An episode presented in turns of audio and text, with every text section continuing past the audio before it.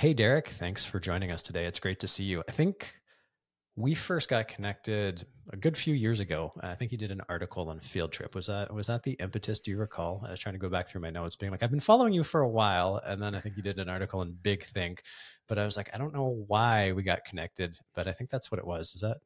That's kind of... it. I believe I got a press release when you were opening the first psilocybin research center in Jamaica. Oh yeah, and then I right. requested an interview, and that was the first article I wrote on Field Trip. Okay, well, I'm glad your memory is better than mine. Um, but it, it like comes and goes. Look, yeah, fair, fair enough. Certainly, my my memory has struggled since I, I, left. It was actually really interesting after leaving field trip. Even though there's a massive stress relief associated with it, I crashed into a crazy brain fog, which I think is probably just the the stress unwinding itself. It seems to be getting better now, but uh, well, I but, uh, actually uh, lost my second full time job this year yesterday. Oh, working oh, in tech, working in tech and media, there is just a perpetual cycle of layoffs, and so for the second time, I was involved in a mass layoff uh, at a company. So, you know, I still have the podcast and I have contract and freelance work, but I'm with you, sort of in that brain fog of expectations and then figuring out what that next step is. And when you work in these fields, especially if they're tech related or media related, it seems to be like a constant revolving door. Yeah, no, no kidding. What what were you doing, and and uh, what happened? I mean, obviously you got laid off, but yeah. Well, I was a staff writer at Freethink Media, which is the company that bought Big Think a few years ago. And then when I was at my last company, which was a fintech company, they had a round of layoffs. And then I saw an open position as a staff writer at Freethink, which I think is a wonderful company, but it seems like they were a bit too ambitious and trying to scale too quickly, and so had to pull back when the revenue wasn't there, from what I understand. That sounds like a lot of online media companies these days. It, it really, you know, it actually is a good feed into, uh, you know, the conversation. Uh, so uh, I remember reading a book. It was, God, it had to be about 10 years ago. And I never remember it. It was either called uh, Fear uh, or risk. I think it was called risk. Why we fear the things we shouldn't and put ourselves in greater risk uh, is I think was the title, and it was all about how the defunding of media with the commoditization of information has resulted in so much of the news we consume just being you know repurposed press releases without much thought. So you have these organizations even well-meaning organizations like the cancer society is coming out and throwing around these crazy statistics like so many people are getting cancer and we should fund cancer research. And then the author looked into it and it's like yes more people are getting cancer but it's also because we're living way longer. Cancer is a disease of the old. The fact that so many people are getting cancer is not actually an indication of illness in our society. It's actually a, a sign of success and health in our society and it really screws with what people believe and, and understand. And I think probably a lot of what's happening with conspirituality at least has a foundation in the absence of a robust and healthy journalism industry. And before you comment on that, because I do want to get your comment on that, uh, tell us a what is conspirituality? Um, because I think you provide a very clear definition in the book. Um, but I think it's important to just lay it out here to understand exactly what you're talking about and also what inspired you to write it because I think the background and information and story for the impetus for it is is really important to this conversation. The term first surfaced in 2008 where when a rap group in Canada assumed the name conspirituality, but it was codified academically in 2011 by Charlotte Ward and David Voas in a research paper that was identifying a common trend in society where you find I am creating heuristic here. I mean, I didn't create it, but the horseshoe theory, which is the idea that when you go to the extremes of left wing and right wing politics, you'll meet somewhere that it looks very similar. Not everyone agrees with that. One of my co hosts, Matthew, doesn't agree with that, but I do believe that is actually what, what happens. And right. it was identifying how the new age wellness spiritual communities were meeting up with the far right libertarian and conspiratorial political side of things in in a society. So, an example that's easy to mind is when the hippies and the John Birchers were both against fluoride in the '60s. Right. Uh, so, and it usually happens during times of cultural distress. So it's always there, but world post world war ii you see signs of it or actually during the depression you see signs of it you see it during the late 60s and then obviously with a pandemic that shut down society that's when we decided to start the podcast and there was a pseudo documentary film i'll i'll call it a propaganda film because i believe that's what it is pandemic which was created by somebody in the circles i used to run with in los angeles when i lived there and when that film came out, I knew that it was going to be a problem because I had been writing about the anti vax movement for a number of years. And given the circumstances where there wasn't even a COVID vaccine in sight, but then you, you had this new virus and then you knew that that was going to be down the pipeline, I wanted to get ahead of it and start identifying the trends and the sort of paranoia that's created in that community. And so I reached out to Matthew Remski and Julian Walker, my co hosts and they came onto my podcast called Earthrise at the time. We had two rounds on my podcast, and then I said, "Hey, why don't we, why don't we take this idea called conspirituality, which no one had taken as a name because the academic yeah. paper was just kind of lying there, and let's go with it." And I believe because of our positions in the wellness community, as longtime skeptics, but also fans of many of the practices, uh, we, we had our own small followings. And then when that came together and the fact that no one can leave their apartments or their houses it kind of created this this movement for us in terms of having people start to think critically about some of the topics we were talking about. So that was sort of the the origin story. And then all three of us being writers two of us professionally a book was always planned once we actually got traction and we were approached by an agent uh, we sold the book to two different houses, and then that's how the book came about. Cool. Thank you for the background. Um, just so it's kind of entirely clear, um, and it may not make it into the edit, but I'm going to say it anyway. Just before we started kind of the formal conversation for the podcast, I was sharing with Derek that part of my interest, besides having followed Derek for a couple years now, when we met a few years ago when he wrote a an article on Field Trip in the work around conspirituality is because the journey I'm going through right now is very much a partially professional, but very much a spiritual journey as well. And I thought it was going to be important to also bring a crit- critical lens uh, to any conversation around spirituality uh, because it's easy to lose connection from reality. And I think we see a lot of that in, in, in many of the things that come up in, in Derek and Matthew and Julian's book called Conspirituality. A um, couple of questions. One is, uh, you know, whenever someone takes a, I'll say this as a bold in, in this global conversation, taking a position on something like conspirituality, like you have, uh, anytime someone does that, you always have to question um, the impetus for it. And, and it's really interesting because the study uh, that was kind of the foundational academic work uh, by Charlotte Ward has an interesting story. But your backgrounds, each of you had your own personal interest in this subject as well. So uh, either one, talk about Charlotte Ward or your background, because I think that's really foundational to a lot of what we're talking about here.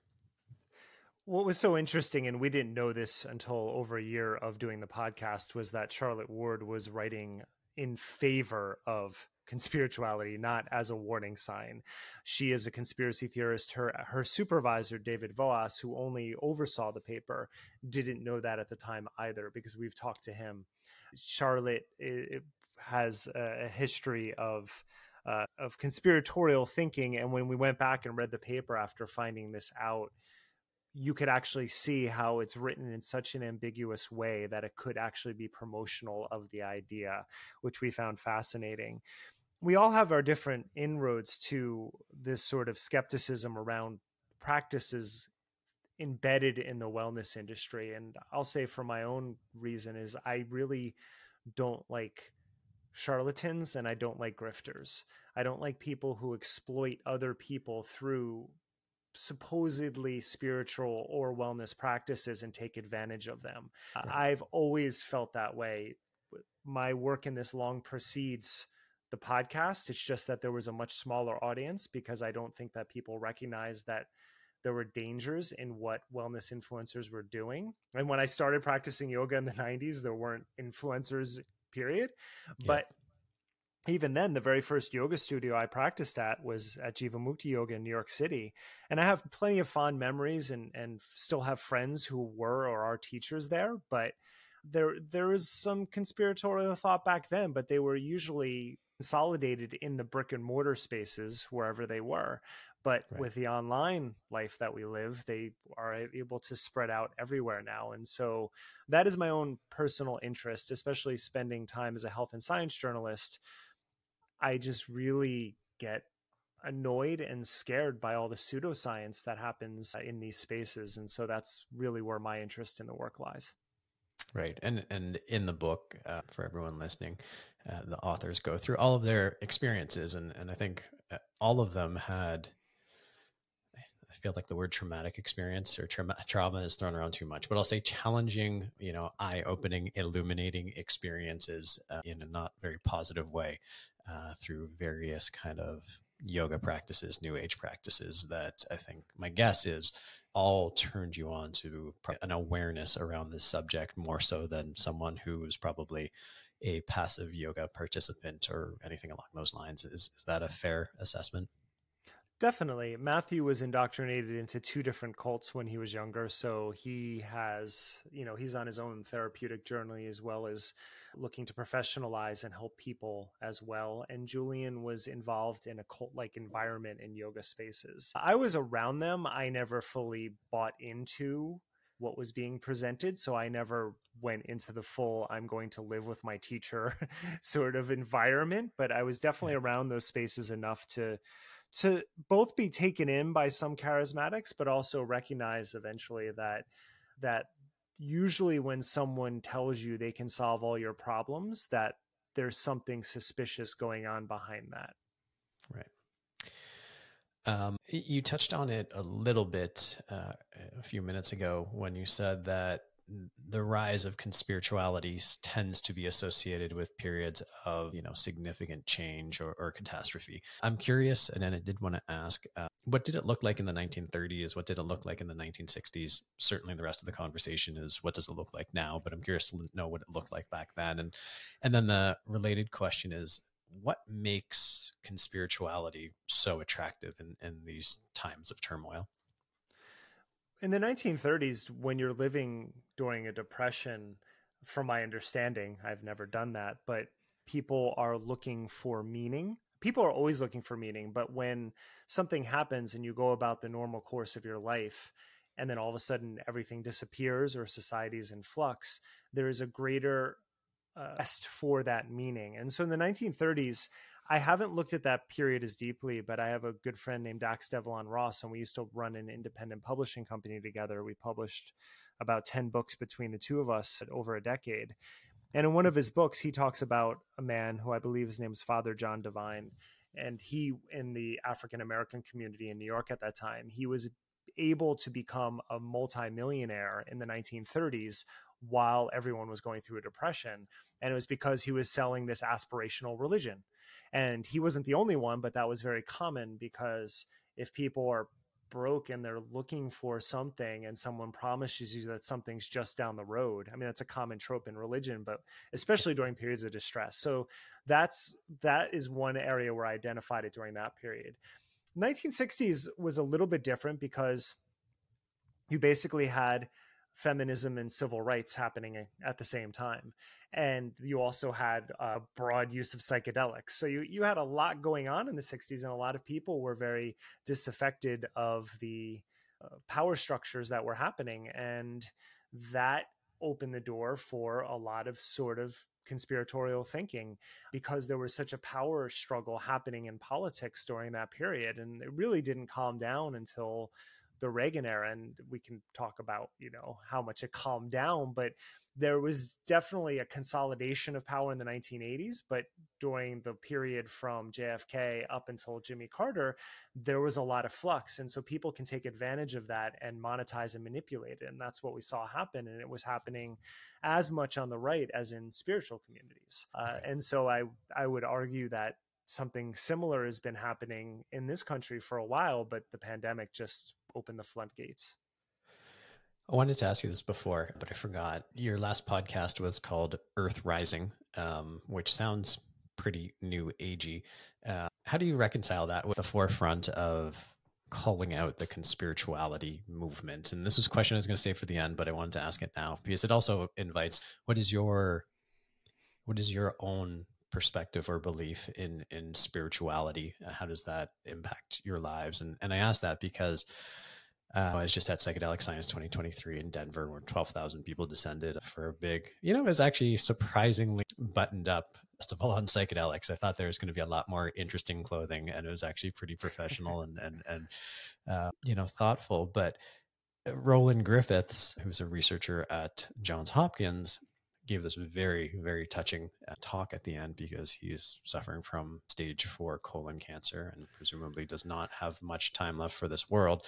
And so i'm sure it was touching to see all of his work culminate in such an, a fantastic event. But he also touched deeply about how spirituality and the mystical experience that arises during psychedelic therapies is strongly correlated with success in, in psychedelic therapies in terms of improving depression and, and, and all of that. So there is clearly on a scientific basis value to having spirituality as as part of life. Uh, again, it's it's the fundamental nature of this conversation, which is sometimes that runs up against rationality and and healthy skepticism. So I'm really curious to know where you land on that.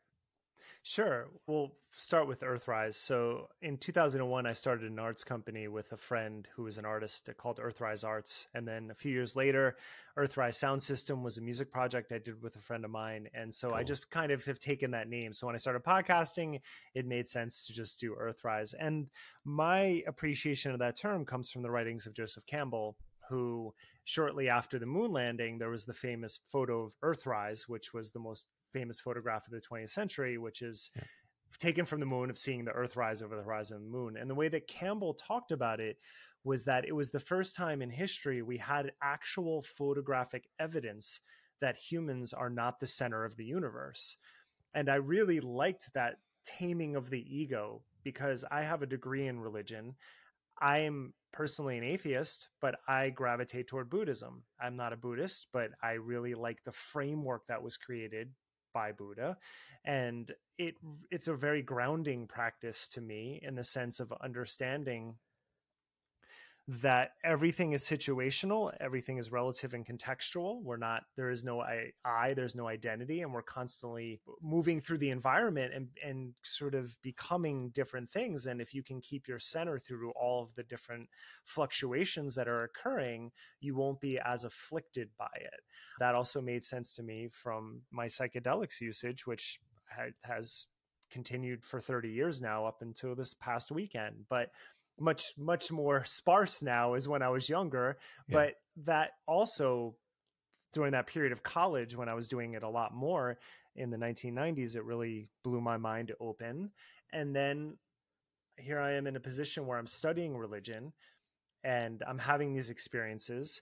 But importantly, I'm also the religion journalist for the school newspaper at Rutgers, where I went for two years. And I was going and interviewing heads of all of the different campus organizations. I was interviewing priests and imams and rabbis and Buddhists. And what I found fascinating was that everyone had their own take on existence, but everyone also thought theirs was the right one. Yep. And I was like, how do you weigh that out? And that's what really actually led me to atheism because I was like, there are so many different stories and mythologies that are created out of these traditions, which I love. But then when it becomes doctrinized and it becomes a power struggle, then I think it's problematic. And so weighing out that balance between between rationality and, and also understanding that you can have these deep experiences has also been something that I've been working out and working on throughout my entire life. Right. And and where do you stand on that right now if you were going to sum up um, your viewpoint on it? Buddhism. Uh, okay. That really that really provides a framework and basically just in a broad summation that everything that you suffer because you misperceive what existence is, your misperception can then open you up to a host of afflictions if you're not careful. So there are these certain practices that we have that can help you to perceive correctly or at least perceive in such a way that doesn't open you up to those afflictions. And and what what what is your perception of existence i guess is is the nut of the question. That evolution is a pretty intense and crazy process that we're constantly learning more and more about and how consciousness evolved in one particular animal is a fantastic question that has not yet been answered. Uh, but I am not a dualist, so that I do think it's an emergent phenomenon. And okay. I think the study of consciousness is just fascinating. And I'm, that's why behind me, there's probably a good 20 neuroscience books that I'm just enthralled by trying to figure out that process. Cool. Okay. I, I mean, this wasn't uh, meant to be a, uh, an inquisition of your personal beliefs. It's just I'm I'm curious uh, as how oh, to. I'm happy to talk about it. Yeah. Okay. I'm happy. Yeah. No. No. I'm very happy to talk about any of it, and I'm open to all ideas and inquiries. Cool. One of the things I, that you said, I think, which is worth noting, is one of the things that also makes conspirituality so attractive is like the inherently secretive nature, which creates the a sense of exclusivity associated with it, and it's and it's shareable. I also found it interesting. It comes up later in the book uh, that the mouthpieces of a lot of conspirituality aren't held to fact. Their story can constantly evolve to make it exciting. Uh, I think, in particular, you said charismatics, especially in their ultimate form as cult leaders, are like theater directors, always searching for new scripts with new content. Uh, without new content, their their magic grows old, and it's something that I just noticed completely independent. That uh, about ten years ago, I got to turned on to the work of Dave Asprey and Bulletproof Coffee, and you know, I think there was a lot of merit to what he was talking about, and and I think the world from a nutritional perspective warranted a re-examination of fat and what's healthy and all that kind of stuff and that made a lot of sense you know healthy fats and coffee and satiating hunger and fasting. I mean i think a lot of that has been more borne out uh, by growing body of evidence but i've also noticed that dave asprey is a thing that he talks about tend to be more and more extreme and i kind of turned off the switch when there was that whole uh, getting sunlight on your butt kind of phenomenon. I don't remember. like, I was just like, Jesus, okay. Like it, eh, somewhere along the line, it, it lost the the thread, uh, and I see that across a lot of people. Uh, so it, it is fascinating, and I think a, a key point to be uh, touched on and recognized. Well, you asked one thing I didn't get to was about how why people are attracted to them. I spent a lot of time at the Bulletproof Cafe in Santa Monica when I lived in Los Angeles. I was fully on board, uh, not fully on board, but I enjoyed the coffee. I also enjoyed the keto bacon egg wraps that that they offered. I read his first book as someone trying to learn, not as a skeptic. I was even reading it back then, I was a little like little red flag about the blue light blocking and all the different lights that he has and i'm like only rich people can really do this stuff and yeah. i don't know about the science behind that but but i i i had i agreed every one of these influencers that we cover they start from a place of truth and that's why people i believe are drawn in so we can talk about someone like hot topic right now is rfk and we're doing a lot yeah. of look looking at him because he really is the ideal conspiritualist candidate right now because he says so many true things. We have a broken healthcare system. There are horrible incentives in the pharmaceutical industry. There are horrible uh, operatives in government and the ways that we go about warfare. Like all of these things are true. Keep going down his train of thought, though, and that's where we start to notice problems with the behavior. And so you identified it with Asprey if he had just had his coffee line and kept going, you know, he could probably, I might still even buy his beans. But then when he says that 98% of the world's coffee is mold, is it has mold in it and it's doing horrible things to you. But oh, guess what? I grow the only non mold proof or mold proof bean or whatever he says. Then yeah. you're like, okay, that's just marketing. And that's, that's really where we land with a lot of the people that we cover. It's not that there aren't lines of agreement across a number of things that they say. It's where they take it and how they try to sell it to you is what we identify. Right. Yeah, that, that's exactly it. Um, and actually, on that note, one of the things you talk about, I think, at length in the book is in is how conspirituality, and, and again, just reframing what we're talking about here is how, you know, uh, we're seeing in the current age how left side of the political spectrum and the right side of the political spectrum have kind of merged into the current conspirituality. Um, you know, from the left side, it's like the return to earth, the new agey, like organic granola kind of thing, and and from the right, more the conspiracy theories around government and authority, and they've just kind of come together to advance anti-vax anti-vax is probably the biggest one, but not the only form of like the mm-hmm. conspirituality, but it's certainly a hot topic these days. Uh, but you also touch on how conspirituality, modern conspirituality, has co-opted a lot of indigenous practices and beliefs. Can you explain that and why it happens or has happened? I'll explain it from my perspective. We all have differing perspectives, and that's something important about our podcast is we don't all have the same we come we come together in very similar places, but the the pathways of getting there aren't always the same. I feel that, and this is actually something I asked you during when I interviewed you five years ago or whatever. You know, how do you how do you create a, a, a psilocybin company and yet honor indigenous beliefs uh, and the practices, and what happens if you try to patent these molecules, right? And I don't I haven't landed anywhere particular about that because I just gave a, a, uh, a talk at Powell's Books on Monday for the book, and someone asked me in the Q and A about ancient indigenous practices, and I said when it comes to healing, my my concern is does it work, not is it old, right. and I do think it's important to recognize where things come from and you can honor that if you're so called but americans have a real bad habit of honoring in such a way that really only feeds their ego and doesn't actually do anything for the culture.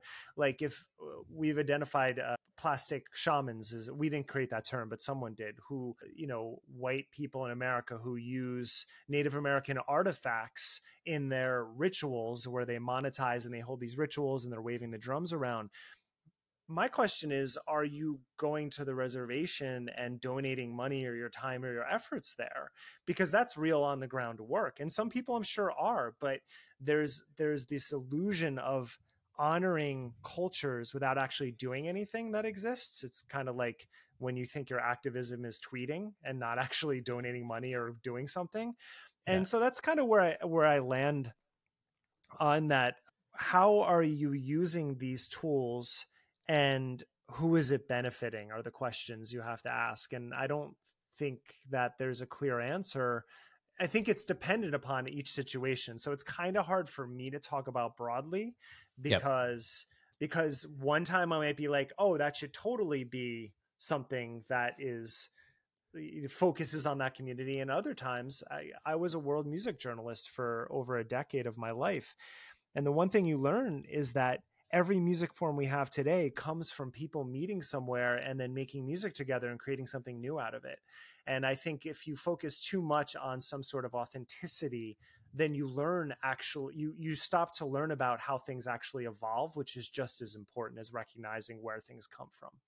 Yeah, it's it's also become a topic, especially on that point with AI, which is, you know, yeah. if it's just, I mean, what is new art and new writing except you know incremental typically uh, evolution from what has come immediately before. So if there's copyright in your newness and you don't have to you know pay all the authors who came before you who helped informed your writing style consciously or unconsciously why would companies who have built ais have to do the same thing? It gets a it becomes a really interesting conversation not only in terms of copyright and, and intellectual property but also the evolution of how things evolve. Um, hence the name of this podcast too, how well, we evolve. But let me just say, last week I talked to two different copyright lawyers about that topic because I also work with some AI companies like startup ideas and and I'm trying as a journalist to really understand it.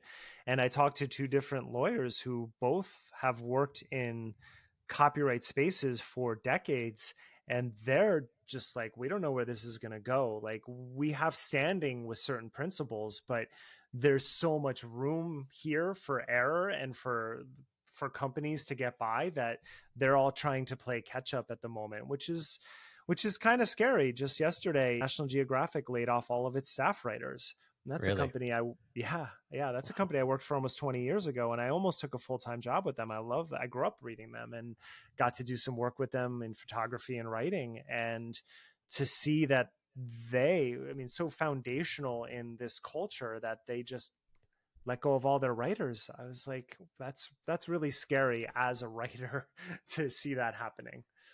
Well, it goes back to the, I think the earlier point that we started with, which is around journalism, which is part of the rise of conspirituality is because there's not a whole lot of rigor uh, around journalism, right? With with a social media world, everybody can become an influencer, and it doesn't matter, you know, what your ethics are, what your knowledge is. It doesn't really matter. You just have a following. I didn't realize this, but I was at, a, at an event last night, and and someone showed me uh, someone on TikTok who now is I guess one of the most influential TikTokers who has uh, over a billion views and she got successful because she was a dancer, uh, which is wonderful. But I don't know what get what what empowers her to opine on anything but for dance. That's I'm working on an Andrew Huberman episode right now, and I respect him in neuroscience. I've listened to his podcast. He's done some great episodes with people that I really like but he has a habit of going on other people's podcasts and saying things outside of his field of research that are just pr- provably untrue. And I even had a chemist on a few weeks ago to talk about one of his claims that sunscreen molecules can pass the blood brain barrier and stay in your neurons for up to 10 years. I talked to a chemist who also talked to a number of other chemists who specialize in sunscreen, and they don't even know how you would possibly test for that. But he he went on this podcast, he said it, and he's repeated it since numerous times. And the episode that I'm working on with him is just like why exactly what you just said.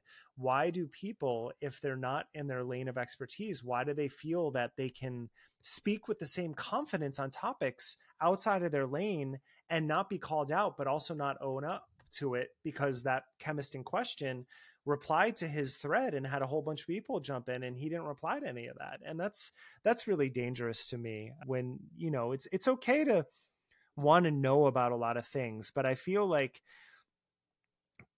one of the most confusing examples is that people take Russell Brand to be a journalist and if you actually look at the and I've done this a few times on episodes if he'll flash articles on the screen that's his research. I go and then read the articles. And then sometimes he'll actually be saying the opposite of what the article said, or he's taking them from sources that are extremely questionable. But right. because of his style and his charisma, people just say whatever comes out of his mouth is true. And that's that's frightening to me. Yeah, well, I, I, mean, I think one of the things I emailed you about, and, and we'll do a little bit later because I want to talk more about some of the thoughts and books, is like I've been listening to the interviews with RFK Jr. and and you have these very influential people, Joe Rogan, uh, Aubrey Marcus, the guys from the All In podcast. But like all these big people coming out in favor of RFK, and you listen to him, and, and RFK is very charismatic and he tells a great mm-hmm. story. And one thing I want to do, and, and what none of the interviews have done, has actually been to hold him to account, being like, okay, you reference this study, but what does that study actually say? And so uh, we'll, do an exercise a little bit later. And, and I know certainly Chat GPT is not the be all end all, but it does offer some insight into, you know, questioning some of the, the statements that at least give rise to further investigation of those. But before we go there, why, why is it that conspirituality seems to lean on indigenous practices so much? There's some romanticization of the past, and I don't think it's limited to wellness people. You see it in Christianity all the time. I mean, their entire religion is based on the idea that someone's going to come back. And right. there's this always there's this constant search for this ideal time in history or in wellness this purified ideal body slash mind state that you can get into and that really seems to me to be the reason because people will look at other cultures as if they were they had these very harmonious societies and we've gone astray but we need to get back to this. And as a religion student one of the things we had to do is we spent a lot of time studying this the rise of civilization in in Harappan Valley 7000 years ago and how that created the ancient Near Eastern religions, the, the sort of seat of where all the religious monuments and artifacts that we know of come from. Obviously, it'll the thinking will predate that, but those are the actual places we can look to start to piece together what a society is. And at least for the last 7,000 years, there has not been an ideal society. there has never been a utopia that has happened yet. But it's this fantasizing about the idea that it did exist once. And if we only do this, can we get back to that place? So some people latch on to Shipibo tradition. You know, every ayahuasca ceremony I've sat in has been in that tradition, and they've been absolutely wonderful and conducted by people very deep in that tradition. And I, I think there's value in really understanding and studying a tradition, but sometimes you know the i feel the people i did it with were honoring that but then maybe you take native american headdresses and you wear them at coachella and it's kind of out of context yeah. and so that's that's that's very difficult territory to navigate the differences between taking part in and honoring and supporting the cultures and co-opting them for a fashion sense or because you think that they were perfect at one time. Those are those are that's really going to fall upon the individual uh, you know to decide how deeply invested they actually are in that culture this is totally off topic because I'm just th- reading through my notes. I grabbed them as they as they were coming, but I love what you said here, which is a community organized around an authoritarian leader who pretends to have secret knowledge that cannot be questioned will never truly meet the epistemic, existential, and social needs of its members. Can can you elaborate on that? You mentioned, well, let's go back to the journalism question, uh, yeah. because I started 30 years ago this year is when I first published my first article in the school wow. newspaper when I was a freshman. So I, I've seen journalism. I worked for daily newspapers in New Jersey outside of college too. And so I, I, I, was in the newsroom where you sit with a bunch of journalists and yelling at the editor and picking up phones. This is predates email. I mean, we had email, we just didn't use it. We actually used phones to do all of our stories or to go on the ground and we had a headline writer every newspaper had a headline writer and that headline writer existed so that you didn't repeat headlines over and over throughout the paper. They had one specific job. But now the news is the headline and that's all that people see. And in order to keep people's attention focused you have to make the headlines more and more extreme I'm on the Epoch Times email list, and every day it's just and Joe Mercola's email list I'm on, yeah. and I look at these, and every day it's just it's at this intensity, at this intensity, and it's meant to keep you in a state of fear and anxiety, which brings you to the charismatic leaders. Uh, Charles Anderson, who was the second cult leader that Matthew was indoctrinated by, he, they were an apocalyptic cult. It was based on A Course in Miracles, but it was all about the world is ending. We have the solution.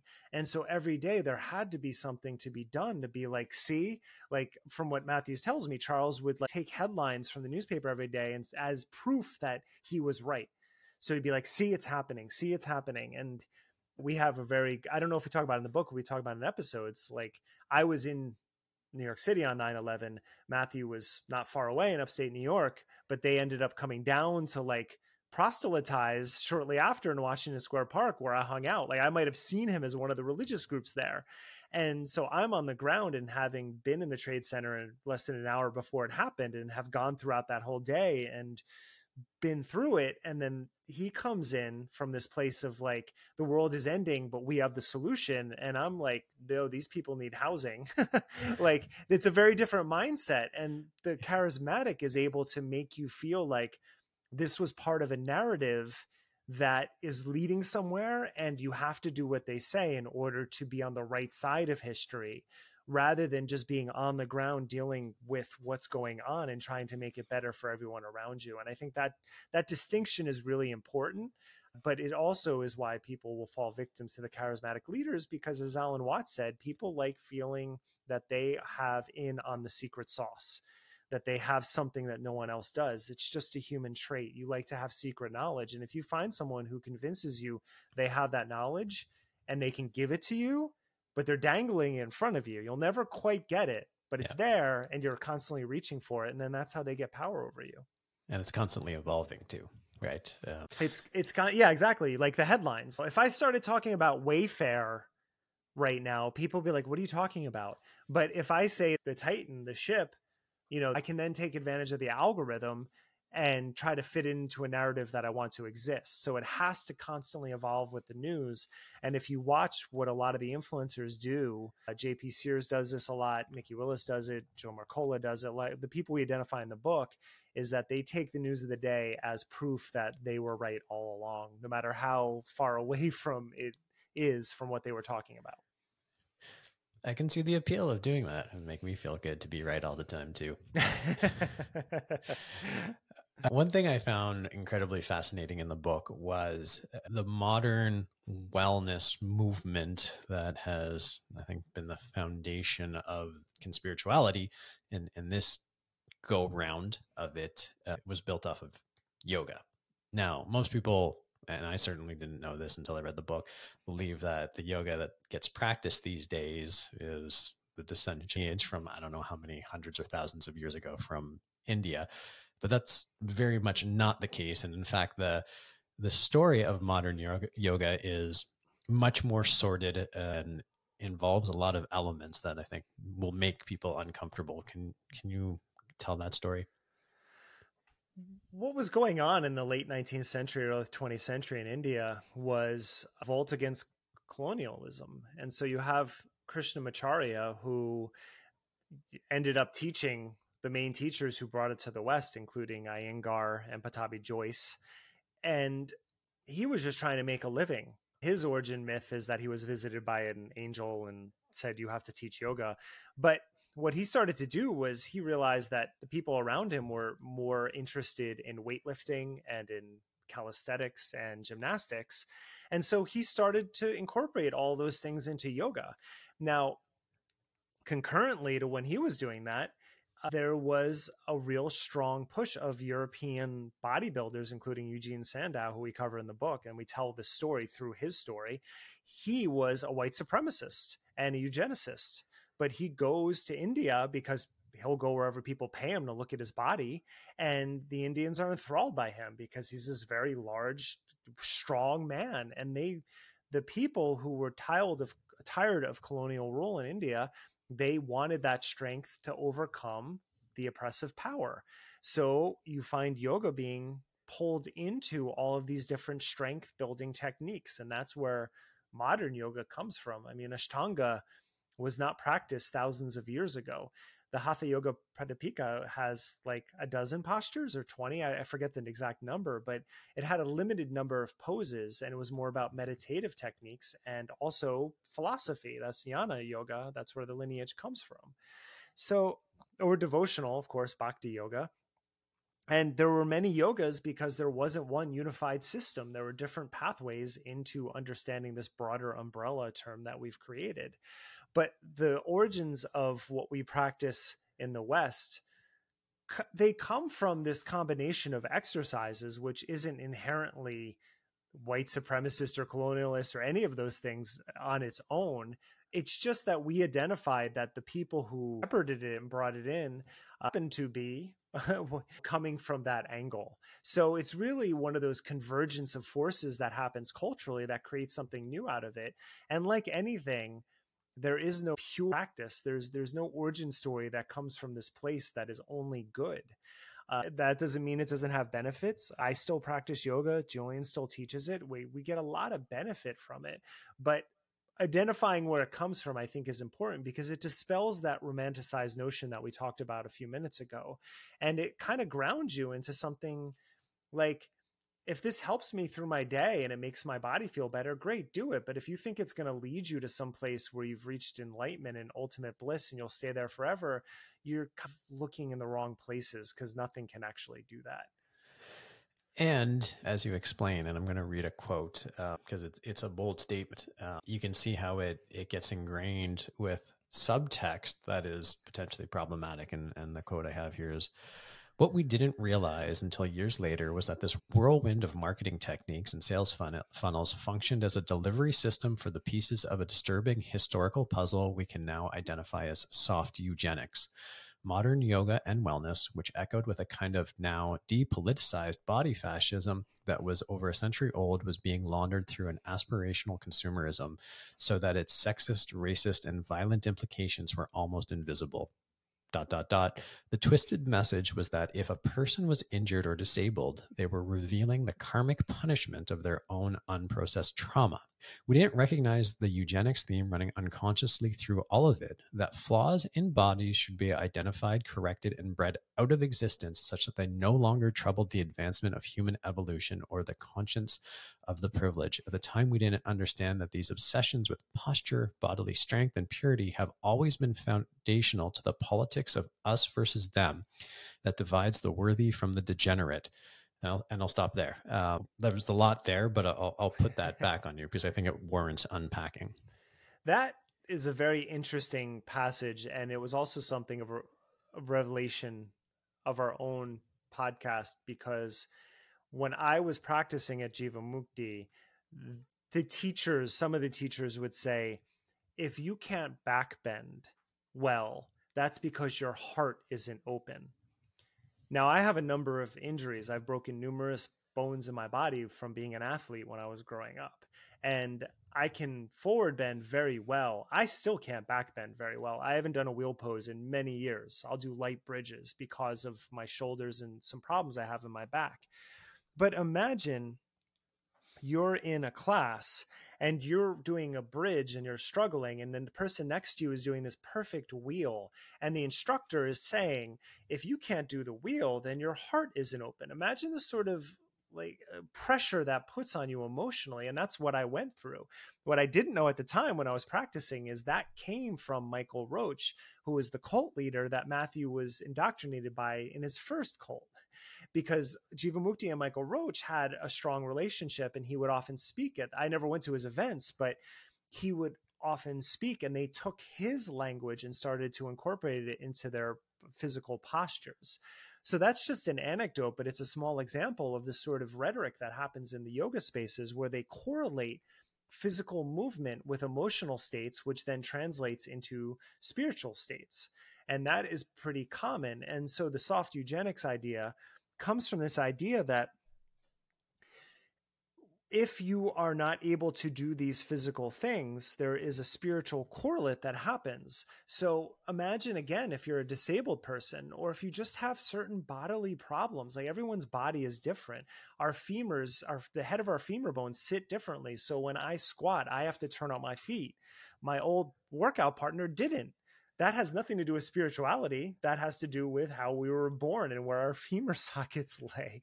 But in the yoga world, they sort of codified it as every physical act is a spiritual act as well. And that puts a lot of pressure on people because suddenly, if you're not able to accomplish certain things, you must be in the out group. And historically, we've seen what happens when people are in the out group. And in the 90s and early aughts, when I started thinking about these things as being an injured person going into these spaces, you don't see the sort of line that can happen between that sort of rhetoric and a Holocaust. That just seems like an absurd stretch of the imagination. Fast forward a generation where we are now and seeing the sort of rhetoric that comes from that in one example is like the trans uh, the trans conversation happening right now and what is and isn't acceptable we can use testosterone replacement theory if it gives us bigger muscles as men but if it's somebody whose identity doesn't equate to their biological sex then there's a problem. Then you see that same sort of rhetoric happening where people think that they know what's happening in people's inner states by their physical appearance. So that's a lot to unpack and we're still working on that but these threads are exactly what happen in cultures that lead to very dangerous places yeah, there's a step there that I was going to add, which is your physical ability translates to your spiritual ability, which in a sense translates to your self-worth, right? Um, yes, yes. And that's where you start to tease out because the other thing that I think is important is a lot of modern yoga uh, was tied into the modern uh, Indian national nationalization movement, right? It, it became co opted by the strength of what it was to be an Indian. Like somehow the lines drawn by, nation states matter to who you are.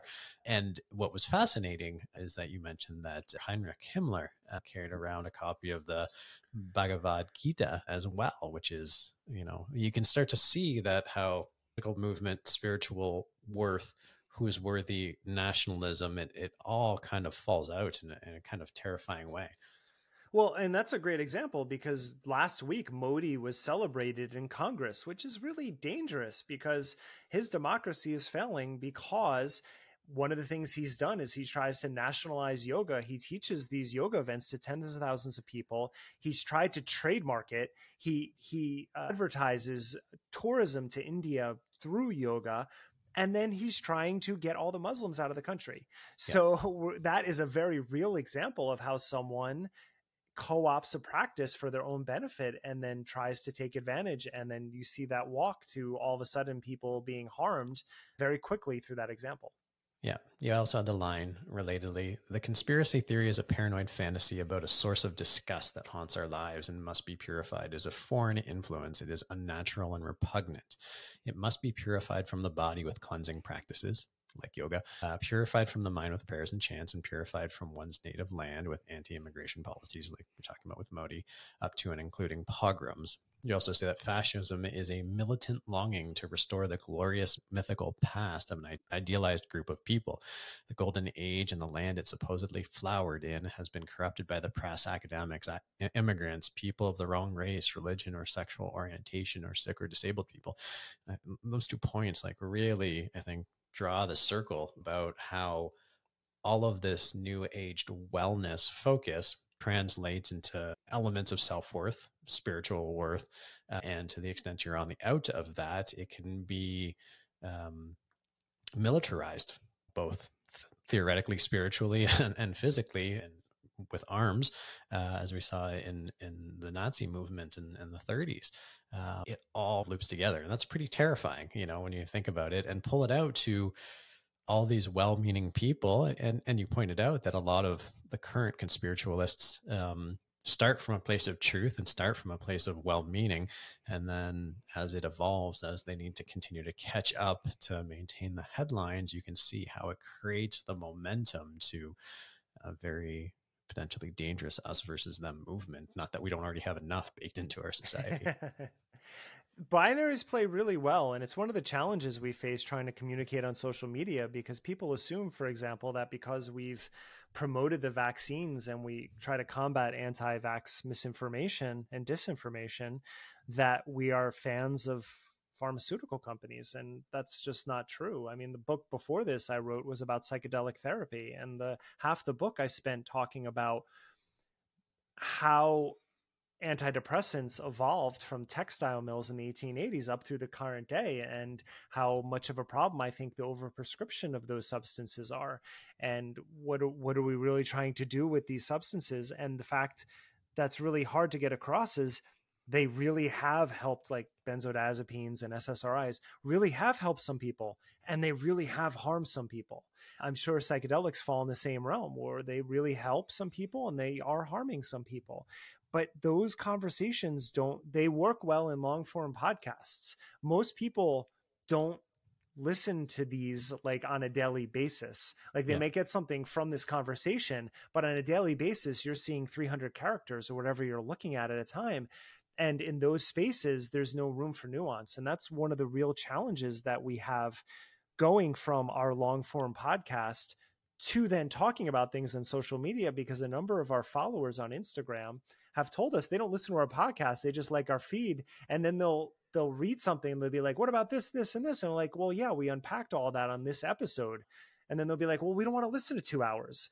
Right. and i'm like well that's the problem. Don't you see that yeah that, that's exactly right. Um, so i think i think we've touched on uh, to uh, to a sufficient degree and certainly encourage everybody listening if if some of these comments and, and statements and, and lines of analysis uh, speak to you or are particularly provocative you know we're not unpacking the whole book here we're just kind of hitting a lot of the headline points but the the kind of headline point that i think derek julian and, and matthew uh, we're, we're pointing at was not necessarily to take a position against spirituality per se, but how spirituality can be used in ways from relatively harmless, uh, which is, you know, creating influencers who, you know, maybe try to do the right thing to more harmless when those influencers now step out of their lane and start speaking to things that are potentially problematic that evolve into anti-vax movements or, or ridiculous health trends that are actually counterproductive to a lot of people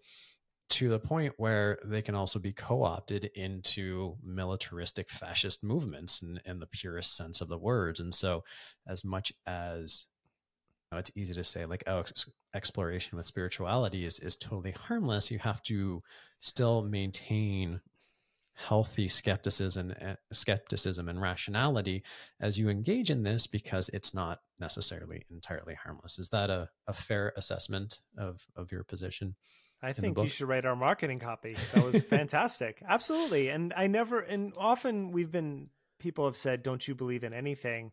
I unpacked what I believe in a little bit before that. But I also, when people have revelatory experiences in yoga or meditation and it is deeply meaningful to them, like, why would you ever try to take that away from somebody? Like, for whatever people do and, and how they function and how they, whatever makes them better people in the world, like, as I said, I still practice these things almost daily where I sit behind me for 10, 15 minutes and clear my head, or I have an hour over here to do some asanas. Like that's very important in my life as well. We're talking about, about a very specific angle. And unfortunately, reading heuristics uh, with some of these topics is problematic because if someone's benefited from something, teasing apart what we're saying about what certain people will do with these practices compared to how they actually benefit from these practices is a difficult discussion if you're not actually talking to someone in real time. Yeah. Uh, but yes, absolutely. If people get things from these practices, that's awesome. And I hope they continue. Yep. Now, I, I think I certainly fall prey to it because I'm very much a rationalist and, and, and a skeptic, but I certainly have been entranced by some of the spiritual movement. And, and I would say I'm, I'm a spiritual person and I'm, I'm not denying that, but I certainly went into it with, I think, a little bit of, well, a lot of naivete about the potential ways that it can be manipulated. Um, so one of the things I want to ask you is, is why why this seems to be so fascinating. I, I know we talk about it occurring in the uh, existence of turmoil, but there's one one part of the book where you mention that I'm going to pronounce it wrong, but Iyengar's Magnus Opus, Light on Yoga, made modern readers alienated by their urban technolog- technologized lives feel like they could touch a mystery again. This is something that comes up in psychedelic therapies actually quite a bit. Somehow psychedelics help you reconnect to the mystery of it all and it gives people a sense of peace. How, how do you reckon reconcile that in, in your mind? I think it might have been the person who gave Huxley LSD for the first time. It could be somebody else, but who said that psychedelics are a non-specific amplifier. Yeah, I've really always enjoyed that term, and when it comes to relating to mystery, I think it just depends on that, like where you come into the experience with and how you want to treat it after it's happened to you. So for me, when I was doing a lot of psychedelics uh, in the mid 90s, there was a lot of mystery around and i very much thought that there were foreign objects out there that couldn't be quantified or qualified in any way. Um, not that i don't think that's true now like i think there's plenty we don't know about. I think the difference for me at this point is that i'm okay with the fact that we don't know everything and that if something that i believe is showed to be wrong, then I'm then you evolve your thinking on the topic. I mean, that's that's I think good science. I think that's good reasoning to evolve it. But I'm I'm okay with if something happens. I've certainly been in ceremonies where things that I can't explain, where some of what was going on inside of my head was spoken all of a sudden in real time by people across the room or yeah. verbatim in those experiences i can't really explain that and i'm not really looking to uh, and but i also don't leave that too confused by it or too concerned by it i rather just take that experience and what i took from it because most of the time when i'm in a ceremony or i'm having these experiences it's for me it's mostly of just replaying scenes of my life and thinking about how I can do things better moving forward. Right. That's the sort of therapeutic aspect for myself. Yeah. So that's what I've sort of embodied in my own practices and try to take away from from them. Uh, I, I think any good scientist will say that there's plenty we don't understand and we may never understand. And I'm okay with that. I don't think that that necessitates the idea that there's a specific place we have to get to with that information. It's more of observational. It's like, huh, that happened. Okay, so now let me focus on my next day. And that's that's I guess that would be exemplary of of where I've landed with a lot of these things and that might change in the future.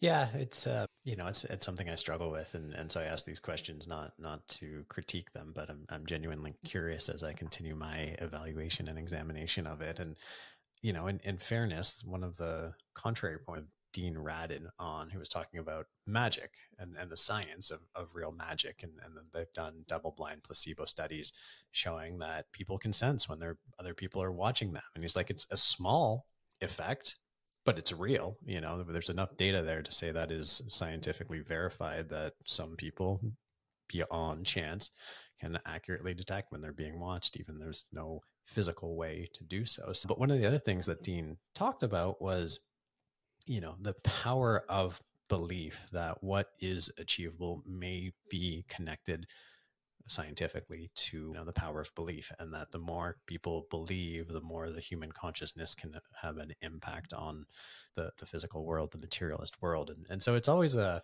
it's always a balance right? It's always about how do you keep enough space for mystery because it seems that possibly the fact of mystery is important while still not giving up um, your agency as a as a rational human one of my favorite neuroscientists is V.S. Ramachandran, and he is the person who has created the mirror box, which has helped people with phantom limb syndrome. So if you lose a limb, yeah. he created a technique that helps them release the pain because it's neurological in their body, right?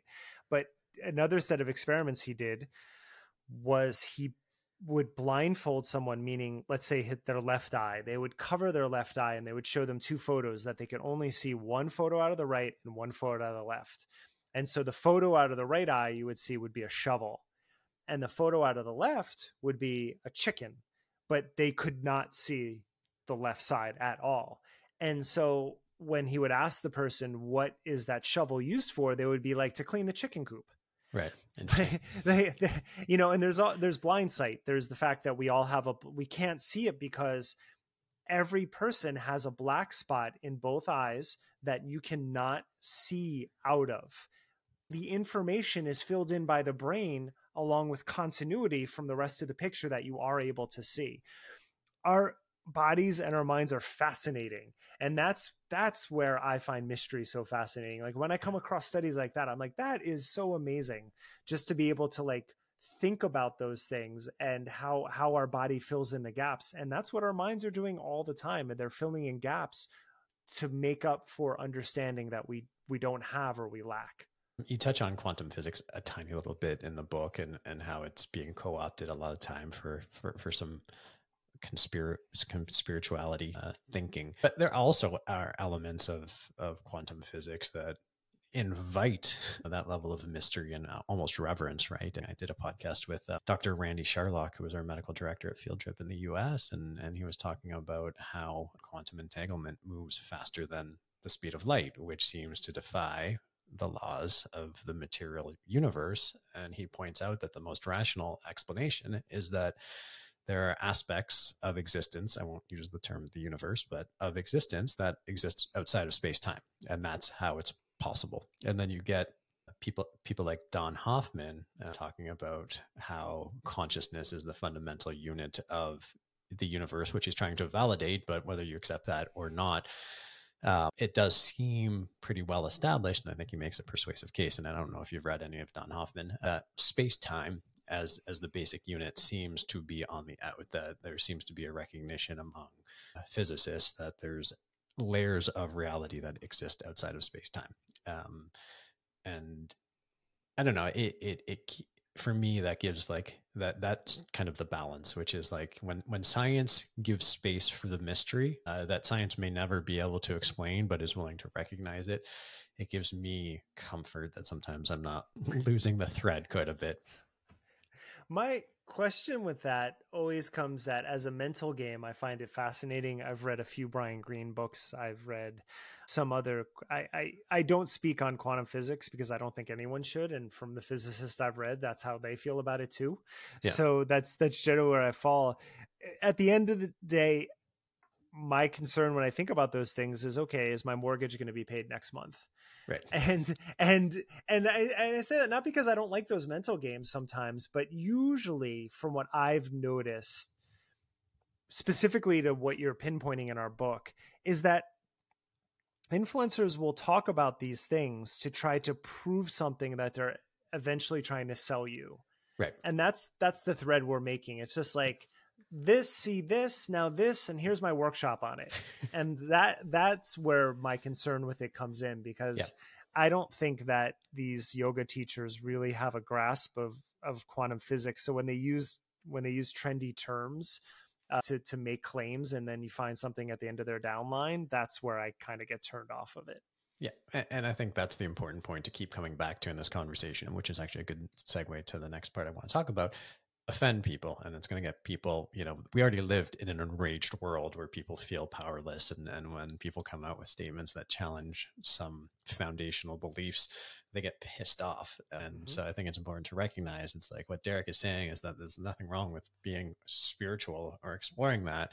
Just be cautious of not getting duped by people who are going to take advantage or try and sell you something. Uh, speaking of which, uh, you touched on them before, but uh, I've noticed in the, your Twitter thread that RFK seems to be an object of, of fascination uh, for you, and and I think that's well founded. But I would love to hear your thoughts on on RFK. And then one of the things I wanted to do was I was listening to the first hour of RFK Jr. on Joe Rogan and want to stress test a couple of his statements because I think it's worth unpacking some of these statements because I've noticed that Joe Rogan, Aubrey Marcus, everybody else who's interviewing him doesn't they just take it kind of on fact, or when they challenge him, they just take his rebuttal on fact without actually diving a level deeper, saying like, did you read the study, like you mentioned before, about people not reading studies and just grabbing the headlines and misinterpreting them?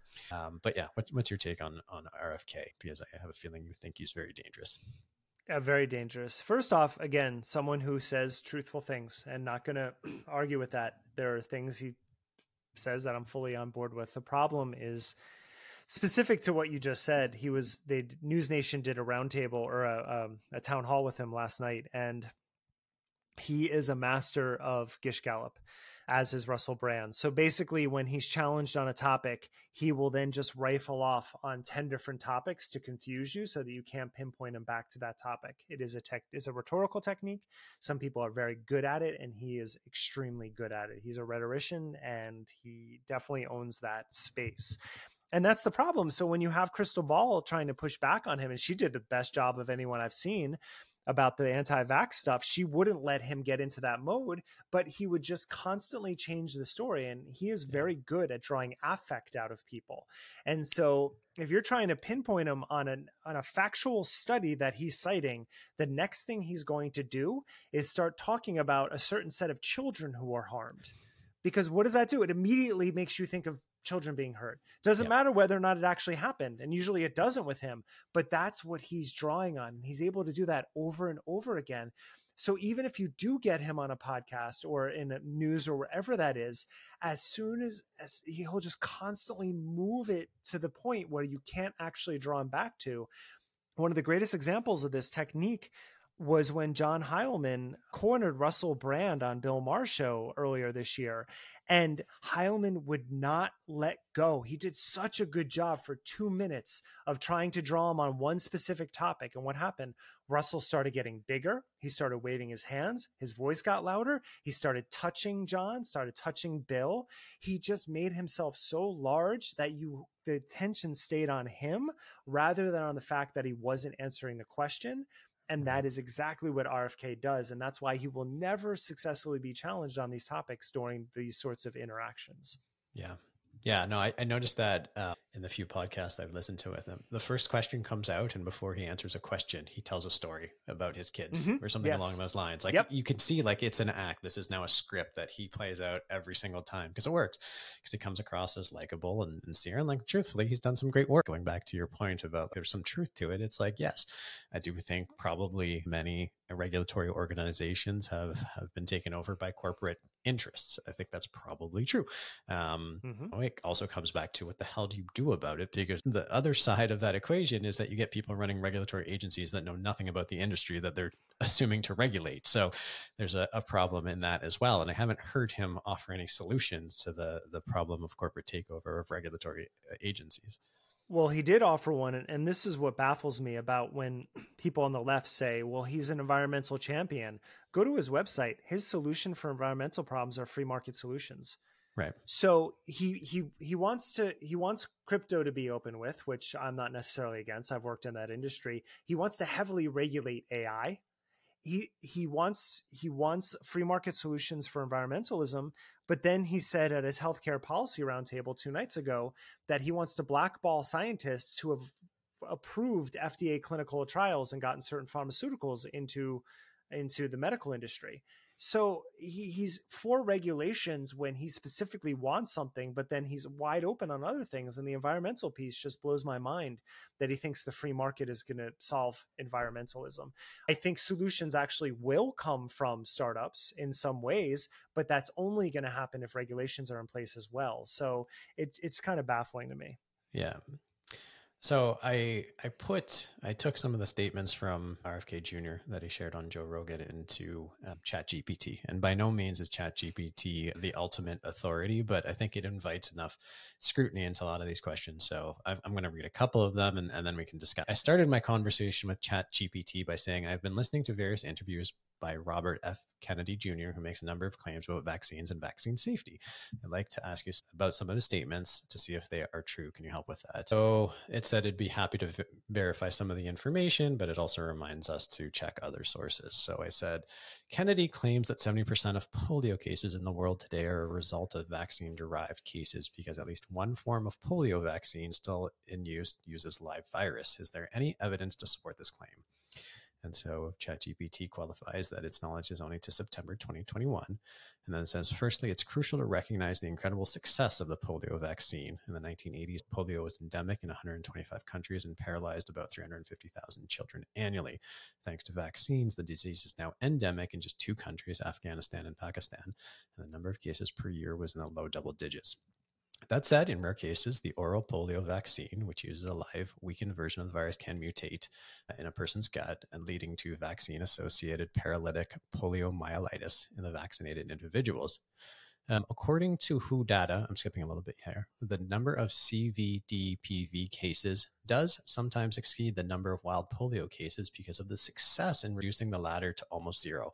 However, stating this without the full context may give the wrong impression about the safety and efficacy of polio vaccine overall, which has been one of the most successful public health interventions in history. So, if I'm reading that correctly, it's saying yes, he is correct in saying that there's a chance that 70% of polio cases in the in the world today are the result of the vaccine but that's only because there's such a small number of cases in the world because the vaccine has otherwise been so successful um, There's more context though, and this is where he's so good because he'll give that talking point, and yep. people won't question him on him. There's a wonderful book called The Vaccine Race, which focuses specifically on the polio virus. So what happened was Jonas Salk gets most of the credit for the polio vaccine, which was not a live version of it, but then there was uh, Sa- Sabin who also created the live version of it, and his was his is the one that's mostly in use now. When it rolled out in the 1950s there was a laboratory called Cutter, which did not actually attenuate it properly. And so they released it without proper regulations. There were three larger manufacturers that were very successful in attenuating it. Cutter Institute did not released it into the wild and that impacted hundreds of thousands of pe- people and allowed the virus to spread and mutate from there. That is where the 70% number comes from. Right. It's interesting to note that it happened because of a lack of regulations. That incident ended up creating VAERS in the 1980s, decades later, because what happened was there was so so much success in people suing Cutter Institute that it became a thing where if a person experienced the normal side effects of a vaccine, which everyone experiences, that's part of it, they would then sue the vaccine company. And so the government and so and so pharmaceutical companies wanted to stop producing vaccines because they were getting sued constantly by people who were experiencing side effects. Yeah. That led to VAERS and that led to not being able to hold pharmaceutical companies accountable in the way that we normally can. They are still held accountable. The money doesn't come from the government, it comes from them.